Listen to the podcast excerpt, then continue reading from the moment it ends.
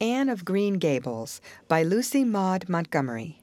Chapter 15 A Tempest in the School Teapot.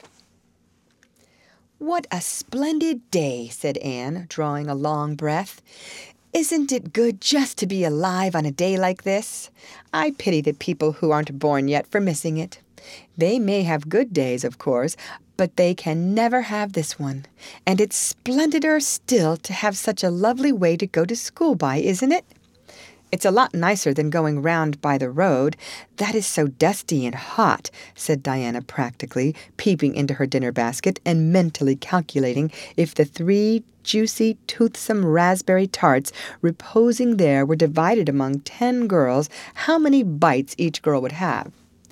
The little girls of Avonlea School always pooled their lunches, and to eat three raspberry tarts all alone, or even to share them only with one's best chum, would have forever and ever branded as awful mean to the girl who did it.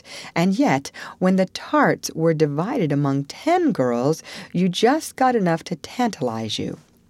The way Anne and Diana went to school was a pretty one. Anne thought those walks to and from school with Diana couldn't be improved upon even by imagination. Going around by the main road would have been so unromantic, but to go by Lover's Lane and Willowmere and Violet Vale and the Birch Path was romantic, if ever anything was. Lover's Lane opened out below the orchard at Green Gables and stretched far up into the woods to the end of the Cuthbert farm. It was the way by which the cows were taken to the back pasture and the wood hauled home in winter. Anne had named it Lover's Lane before she had been a month at Green Gables.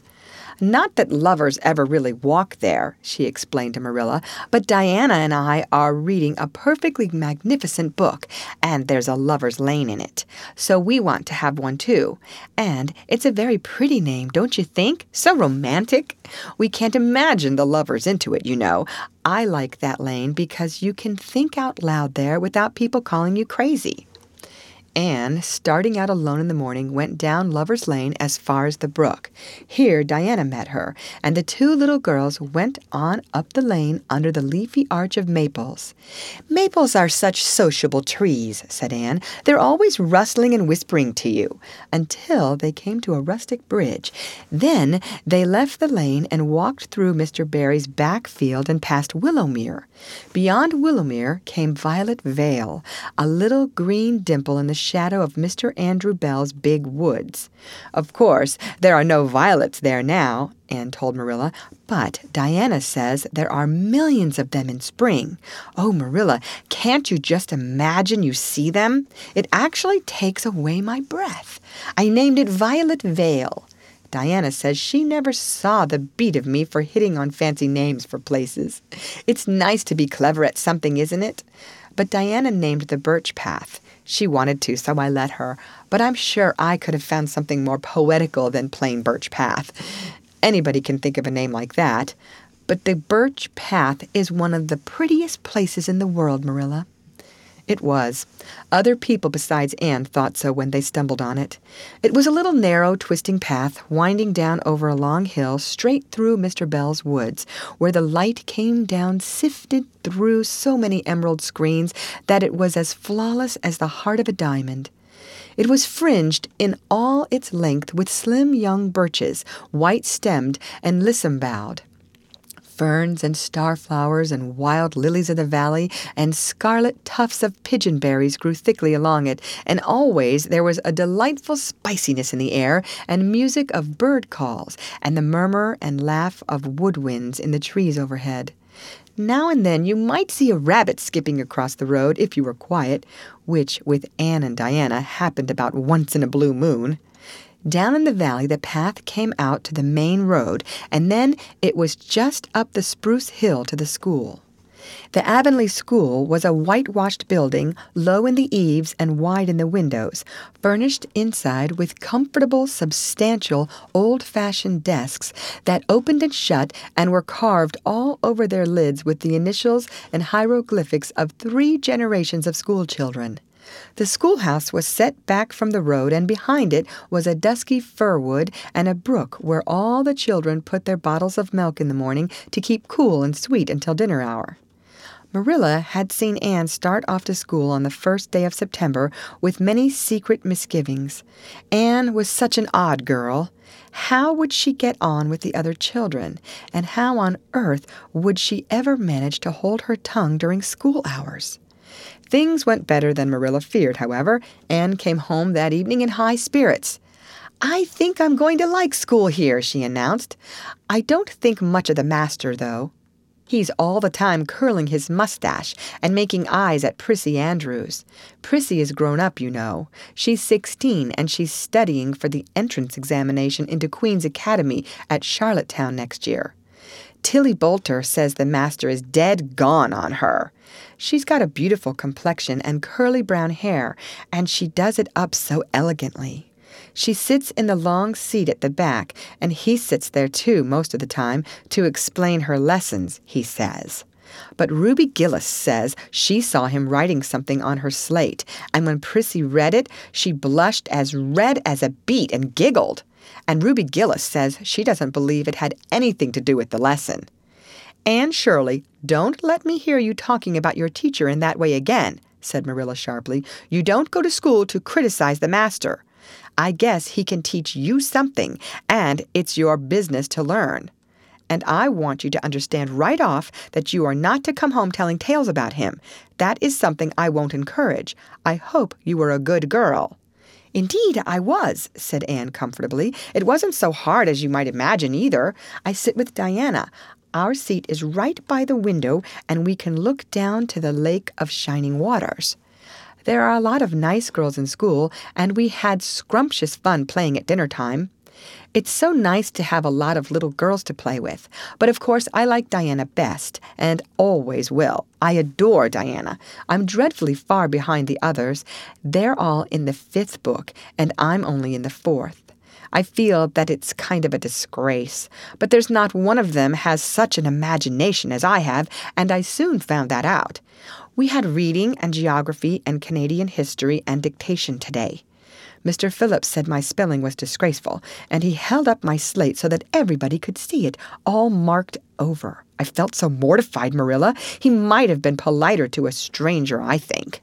Ruby Gillis gave me an apple, and Sophia Sloane lent me a lovely pink card with May I See You Home on it. I'm to give it back to her tomorrow. And Tillie Boulter let me wear her bead ring all the afternoon. Can I have some of those pearl beads off the old pincushion in the garret to make myself a ring? And oh, Marilla, Jane Andrews told me that Minnie McPherson told her that she heard Prissy Andrews tell Sarah Gillis that I had a very pretty nose. Marilla, that is the first compliment I have ever had in my life, and you can't imagine what a strange feeling it gave me. Marilla, have I really a pretty nose? I know you'll tell me the truth. Your nose is well enough, said Marilla shortly. Secretly, she thought Anne's nose was a remarkable pretty one, but she had no intention of telling her so. That was three weeks ago, and all had gone smoothly so far. And now, this crisp September morning, Anne and Diana were tripping blithely down the birch path, two of the happiest little girls in Avonlea. I guess Gilbert Blythe will be in school today, said Diana. He's been visiting his cousins over in New Brunswick all summer, and he only came home Saturday night. He's awfully handsome, Anne. And he teases the girls something terrible. He just torments our lives out. Diana's voice indicated that she rather liked having her life tormented out than not. Gilbert Blythe? Said Anne. Isn't it his name that's written up on the porch wall with Julia Bell's and a big take notice over them? Yes, said Diana, tossing her head, but I'm sure he doesn't like Julia Bell so very much. I've heard him say he studied the multiplication table by her freckles. Oh, don't speak about freckles to me, implored Anne. It isn't delicate when I've got so many. But I do think that writing take notices up on the wall about the boys and girls is the silliest ever. I should just like to see anybody dare to write my name up with the boys. Not, of course, she hastened to add, that anybody would. Anne sighed. She didn't want her name written up, but it was a little humiliating to know that there was no danger of it. Nonsense, said Diana, whose black eyes and glossy tresses had played such havoc with the hearts of Avonlea schoolboys that her name figured on the porch walls in half a dozen take notices. It's only meant as a joke, and don't you be too sure your name won't ever be written up. Charlie Sloane is dead gone on you. He told his mother, his mother, mind you, that you were the smartest girl in school. That's better than being good looking. No, it isn't, said Anne, feminine to the core. I'd rather be pretty than clever, and I hate Charlie Sloane. I can't bear a boy with goggle eyes. If anyone wrote my name up with his, I'd never get over it, Diana Barry. But it is nice to keep head of your class. You'll have Gilbert in your class after this, said Diana, and he's used to being head of his class, I can tell you. He's only in the fourth book, although he's nearly 14. Four years ago, his father was sick and had to go out to Alberta for his health, and Gilbert went with him. They were there three years, and Gil didn't go to school hardly any until they came back. You won't find it so easy to keep head after this, Anne. I'm glad, said Anne quickly. I couldn't really feel proud of keeping head of little boys and girls of just nine or ten. I got up yesterday spelling ebullition. Josie Pye was head, and mind you, she peeped in her book. Mr. Phillips didn't see her. He was looking at Prissy Andrews. But I did. I just swept her a look of freezing scorn, and she got as red as a beet and spelled it wrong after all. Those Pye girls are cheats all round, said Diana indignantly as they climbed the fence of the main road. Gertie Pye actually went and put her milk bottle in my place in the brook yesterday. Did you ever? I don't speak to her now. When Mr. Phillips was in the back of the room hearing Prissy Andrews's Latin, Diana whispered to Anne, That's Gilbert Blythe sitting right across the aisle from you, Anne. Just look at him and see if you don't think he's handsome. Anne looked accordingly. She had a good chance to do so, for the said Gilbert Blythe was absorbed in stealthily pinning the long yellow braid of Ruby Gillis, who sat in front of him, to the back of her seat. He was a tall boy with curly brown hair, roguish hazel eyes, and a mouth twisted into a teasing smile. Presently, Ruby Gillis started up to take a sum to the master. She fell back into her seat with a little shriek, believing that her hair was pulled out by the roots. Everybody looked at her, and Mr. Phillips glared so sternly that Ruby began to cry. Gilbert had whisked the pin out of sight and was studying his history with the soberest face in the world, but when the commotion subsided, he looked at Anne and winked with inexpressible drollery. I think your Gilbert Blythe is handsome, confided Anne to Diana, but I think he's very bold. It isn't good manners to wink at a strange girl. But it was not until the afternoon that things really began to happen. Mr. Phillips was back in the corner explaining a problem in algebra to Prissy Andrews, and the rest of the scholars were doing pretty much as they pleased, eating green apples, whispering, drawing pictures on their slates, and driving crickets harnessed to strings up and down aisle. Gilbert Blythe was trying to make Anne Shirley look at him, and failing utterly, because Anne was at that moment totally oblivious not only to the very existence of Gilbert Blythe, but of every other scholar in Avonlea School itself. With her chin propped on her hands and her eyes fixed on the blue glimpse of the lake of shining waters that was the west window afforded, she was far away in a gorgeous dreamland, hearing and seeing nothing save her own wonderful visions. Gilbert Blythe wasn't used to putting himself out to make a girl look at him and meeting with failure. She should look at him, that red haired Shirley girl with the little pointed chin and the big eyes that weren't like the eyes of any other girl in Avonlea School. Gilbert reached across the aisle, picked up the end of Anne's long red braid, held it out at arm's length, and said in a piercing whisper, Carrots! Carrots! Then Anne looked at him with a vengeance. She did more than look. She sprang to her feet, her bright fancies fallen into cureless ruin. She flashed one indignant glance at Gilbert from eyes whose angry sparkle was swiftly quenched with equally angry tears. You mean, hateful boy! she exclaimed passionately. How dare you! And then, thwack! Anne had brought her slate down on Gilbert's head and cracked it. Slate, not head, clear across. Avonlea School always enjoyed a scene. This was an especially enjoyable one. Everybody said, Oh, in horrified delight. Diana gasped. Ruby Gillis, who was inclined to be hysterical, began to cry. Tommy Sloane let his team of crickets escape him altogether while he stared open mouthed at the tableau. Mr. Phillips stalked down the aisle and laid his hand heavily on Anne's shoulder.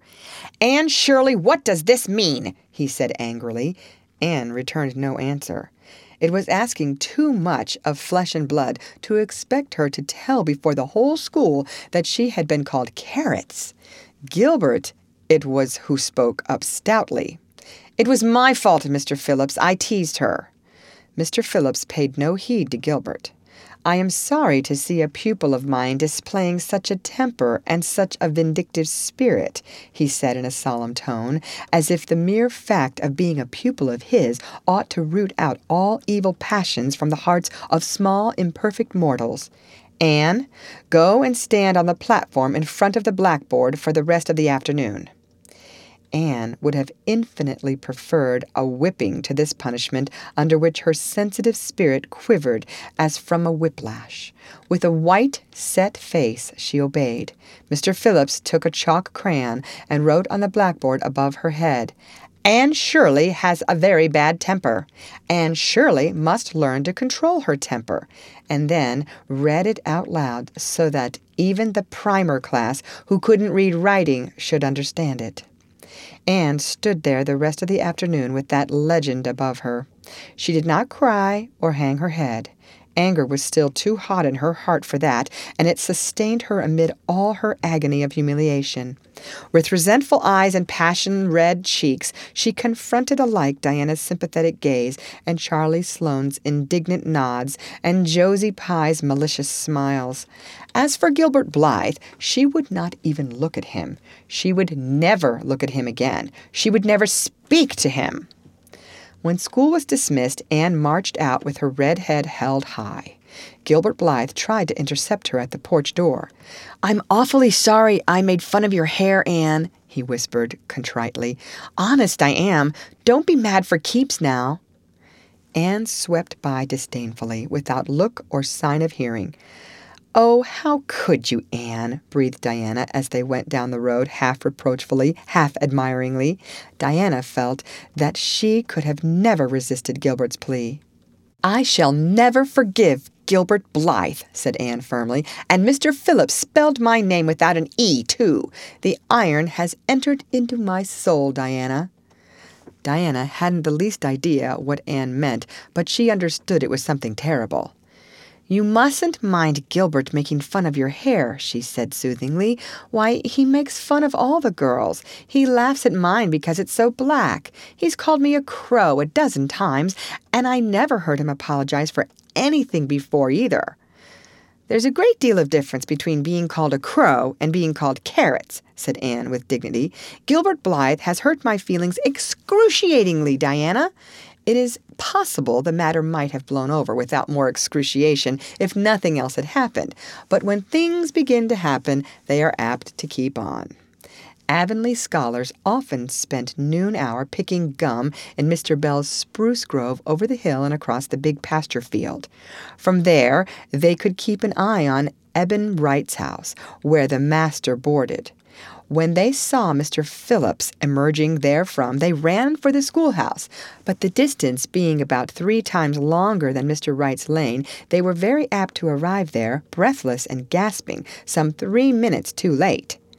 On the following day, Mr. Phillips was seized with one of his spasmodic fits of reform and announced before going home to dinner that he should expect to find all the scholars in their seats when he returned.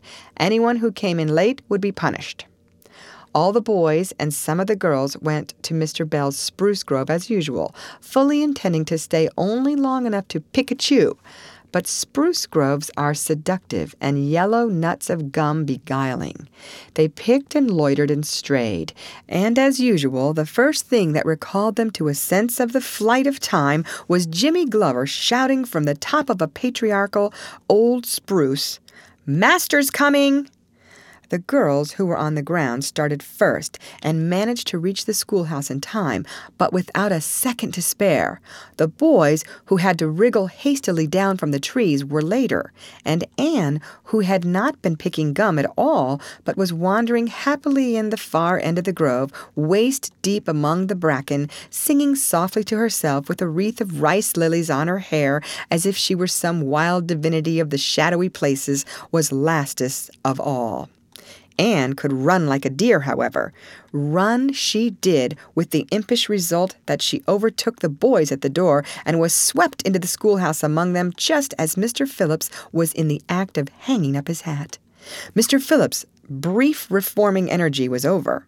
He didn't want the bother of punishing a dozen pupils, but it was necessary to do something to save his word, so he looked about for a scapegoat and found it in Anne, who had dropped into her seat, gasping for breath, with a forgotten lily wreath hanging askew over one ear and giving her a particularly rakish and disheveled appearance. Anne Shirley, since you seem to be so fond of the boys' company, we shall indulge your taste for it this afternoon, he said sarcastically. Take those flowers out of your hair and sit with Gilbert Blythe. The other boys snickered. Diana, turning pale with pity, plucked the wreath from Anne's hair and squeezed her hand. Anne stared at the master as if turned to stone. Did you hear what I said, Anne? Queried Mr. Phillips sternly. Yes, sir, said Anne slowly, but I didn't suppose you really meant it. I assure you I did, still with a sarcastic inflection which all the children, and Anne especially, hated. It flicked on the raw. Obey me at once. For a moment, Anne looked as if she meant to disobey. Then, realizing that there was no help for it, she rose haughtily, stepped across the aisle, sat down beside Gilbert Blythe, and buried her face in her arms on the desk.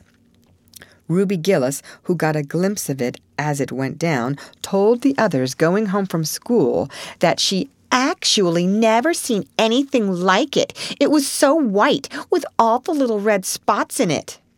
To Anne, this was as the end of all things. It was bad enough to be singled out for punishment from among a dozen equally guilty ones. It was worse still to be sent to sit with a boy, but that that boy should be Gilbert Blythe was heaping insult on injury to a degree utterly unbearable. Anne felt that she could not bear it, and it would be of no use to try. Her whole being seethed with shame and anger and humiliation. At first, the other scholars looked and whispered and giggled and nudged. But as Anne never lifted her head, and as Gilbert worked fractions as if his whole soul was absorbed in them, and them only, they soon returned to their own tasks, and Anne was forgotten. When Mr. Phillips called the history class out, Anne should have gone, but Anne did not move, and Mr. Phillips, who had been writing some verses to Priscilla before he called the class, was thinking about an obstinate rhyme still and never missed her. Once, when nobody was looking, Gilbert took from his desk a little pink candy heart with a gold motto on it, You are sweet, and slipped it under the curve of Anne's arm, whereupon Anne arose, took the pink heart gingerly between the tips of her fingers, dropped it on the floor, ground it to powder beneath her heel, and resumed her position without deigning to bestow a glance on Gilbert. When school went out, Anne marched to her desk, ostentatiously took out everything therein books and writing tablet, pen and ink, testament and arithmetic, and piled them neatly on her cracked slate. What are you taking all those things home for, Anne? Diana wanted to know, as soon as they were out on the road. She had not dared to ask the question before. I am not coming back to school any more, said Anne. Diana gasped and stared at Anne to see if she meant it. Will Marilla let you stay home? she asked. She'll have to, said Anne. I'll never go to school to that man again. Oh, Anne! Diana looked as if she were ready to cry. I do think you're mean.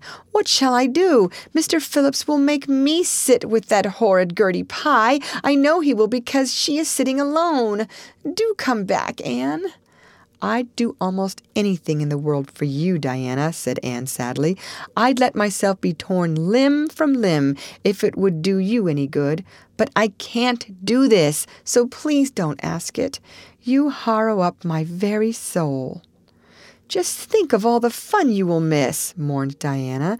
We are going to build the loveliest new house down by the brook, and we'll be playing ball next week. And you've never played ball, Anne. It's tremendously exciting, and we're going to learn a new song. Jane Andrews is practicing it up now, and Alice Andrews is going to bring a new pansy book next week, and we're all going to read it out loud, chapter about, down by the brook. And you know you are so fond of reading out loud, Anne. Nothing moved Anne in the least. Her mind was made up. She would not go to school to Mr. Phillips again. She told Marilla so when she got home. Nonsense, said Marilla. It isn't nonsense at all, said Anne, gazing at Marilla with solemn, reproachful eyes. Don't you understand, Marilla? I've been insulted. Insulted fiddlesticks. You'll go to school tomorrow as usual. Oh, no, Anne shook her head gently. I'm not going back, Marilla. I'll learn my lessons at home, and I'll be as good as I can be and hold my tongue all the time, if it's possible at all. But I will not go back to school, I assure you. Marilla saw something remarkably like unyielding stubbornness looking out of Anne's small face.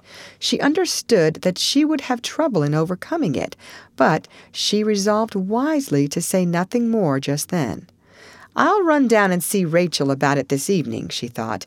There's no use reasoning with Anne now. She's too worked up, and I've an idea she can be awful stubborn if she takes the notion. As far as I can make out from her story, Mr. Phillips has been carrying matters with a rather high hand, but it would never do to say so to her. I'll just talk it over with Rachel. She sent ten children to school, and she ought to know something about it. She'll have heard the whole story, too, by this time. Marilla found Mrs. Lynde knitting quilts as industriously and cheerfully as usual. I suppose you know what I've come about, she said, a little shamefacedly. Mrs. Rachel nodded. About Anne's fuss in school, I reckon, she said. Tillie Boulter was in on her way home from school and told me about it. I don't know what to do with her, said Marilla. She declares she won't go back to school. I never saw a child so worked up. I've been expecting trouble ever since she started to school. I knew things were going too smooth to last. She's so high strung. What would you advise, Rachel? Well, since you've asked my advice, Marilla, said Mrs. Lynde, amiably. Mrs. Lynde dearly loved to be asked for advice. I'd just humor her a little at first. That's what I do. It's my belief that Mr. Phillips was in the wrong. Of course, it doesn't do to say so to the children, you know, and of course he did right to punish her yesterday for giving way to temper, but today it was different. The others who were late should have been punished as well as Anne, that's what. And I don't believe in making the girls sit with the boys for punishment. It isn't modest. Tillie Boulter was real indignant. She took Anne's part right through and said all the scholars did too. Anne seems real popular among them somehow. I never thought she'd take with them so well.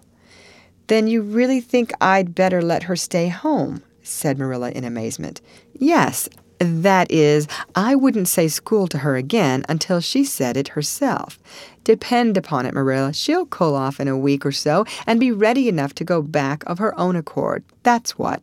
While if you were to make her go back right off, dear knows what freak or tantrum she'd take next and make more trouble than ever. The less fuss made, the better, in my opinion. She won't miss much by not going to school as far as that goes. Mr. Phillips isn't any good at all as a teacher. The order he keeps is scandalous, that's what, and he neglects the young fry and puts all his time on those big scholars he's getting ready for Queen's. He'd never have got the school for another year if his uncle hadn't been a trustee, the trustee, for he just leads the other two around by the nose, that's what. I declare, I don't know what education in this island is coming to. Mrs. Rachel shook her head as much as to say if she were only at the head of the educational system of the province, things would be much better managed. Marilla took Mrs. Rachel's advice, and not another word was said to Anne about going back to school. She learned her lessons at home, did her chores, and played with Diana in the chilly purple autumn twilights. But when she met Gilbert Blythe on the road or encountered him in Sunday school, she passed him by with an icy contempt that was no whit thawed by his evident desire to appease her. Even Diana's efforts as a peacemaker were of no avail. Anne had evidently made up her mind to hate Gilbert Blythe to the end of life. As much as she hated Gilbert, however, did she love Diana with all the love of her passionate little heart, equally intense in its likes and dislikes. One evening, Marilla, coming in from the orchard with a basket of apples, found Anne sitting along by the east window in the twilight, crying bitterly. Whatever's the matter now, Anne? she asked. It's about Diana, sobbed Anne luxuriously. I love Diana so, Marilla. I cannot ever live without her. But I know very well when we grow up that Diana will get married and go away and leave me. And oh, what shall I do? I hate her husband. I just hate him furiously. I've been imagining it all out the wedding and everything, Diana dressed in snowy garments, with a veil and looking as beautiful and regal as a queen, and me, the bridesmaid, with a lovely dress too, and puff sleeves, but with a breaking heart hid beneath my smiling face, and then bidding Diana goodbye. Here Anne broke down entirely and wept with increasing bitterness. Marilla turned quickly away to hide her twitching face, but it was no use. She collapsed on the nearest chair and burst into such a hearty and unusual peal of laughter that Matthew, crossing the yard outside, halted in amazement. When had he heard Marilla laugh like that before? Well, Anne Shirley, said Marilla as soon as she could speak, if you must borrow trouble, for pity's sake, borrow it handier home. I should think you had an imagination, sure enough. End of chapter. Read by Lorraine Montgomery for Lit2Go on the web at fcit.usf.edu.